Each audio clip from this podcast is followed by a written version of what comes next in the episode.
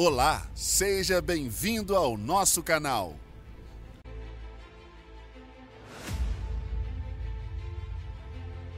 A Ucrânia tem sido palco de conflitos armados desde 2014, quando a Crimeia foi anexada pela Rússia e separatistas pró-russos começaram a lutar pelo controle do leste da Ucrânia. Mas por que a guerra na Ucrânia não acabou? E qual o impacto que isso pode gerar nos próximos anos? Vamos explorar essas questões neste vídeo.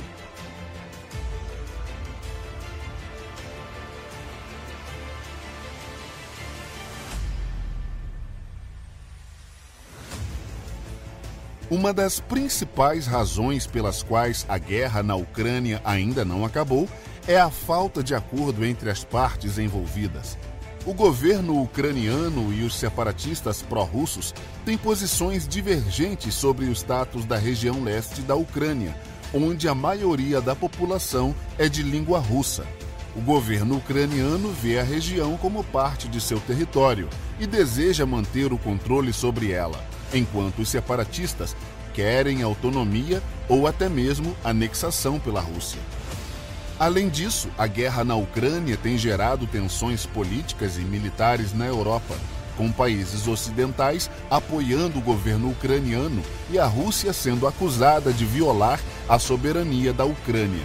Essas tensões têm aumentado a polarização e a instabilidade na região, o que pode levar a conflitos mais amplos no futuro.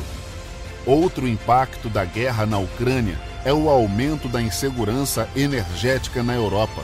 A Ucrânia é um importante país de trânsito para o gás natural russo que é exportado para a Europa, e a instabilidade na região tem levantado preocupações sobre a segurança do abastecimento energético na Europa.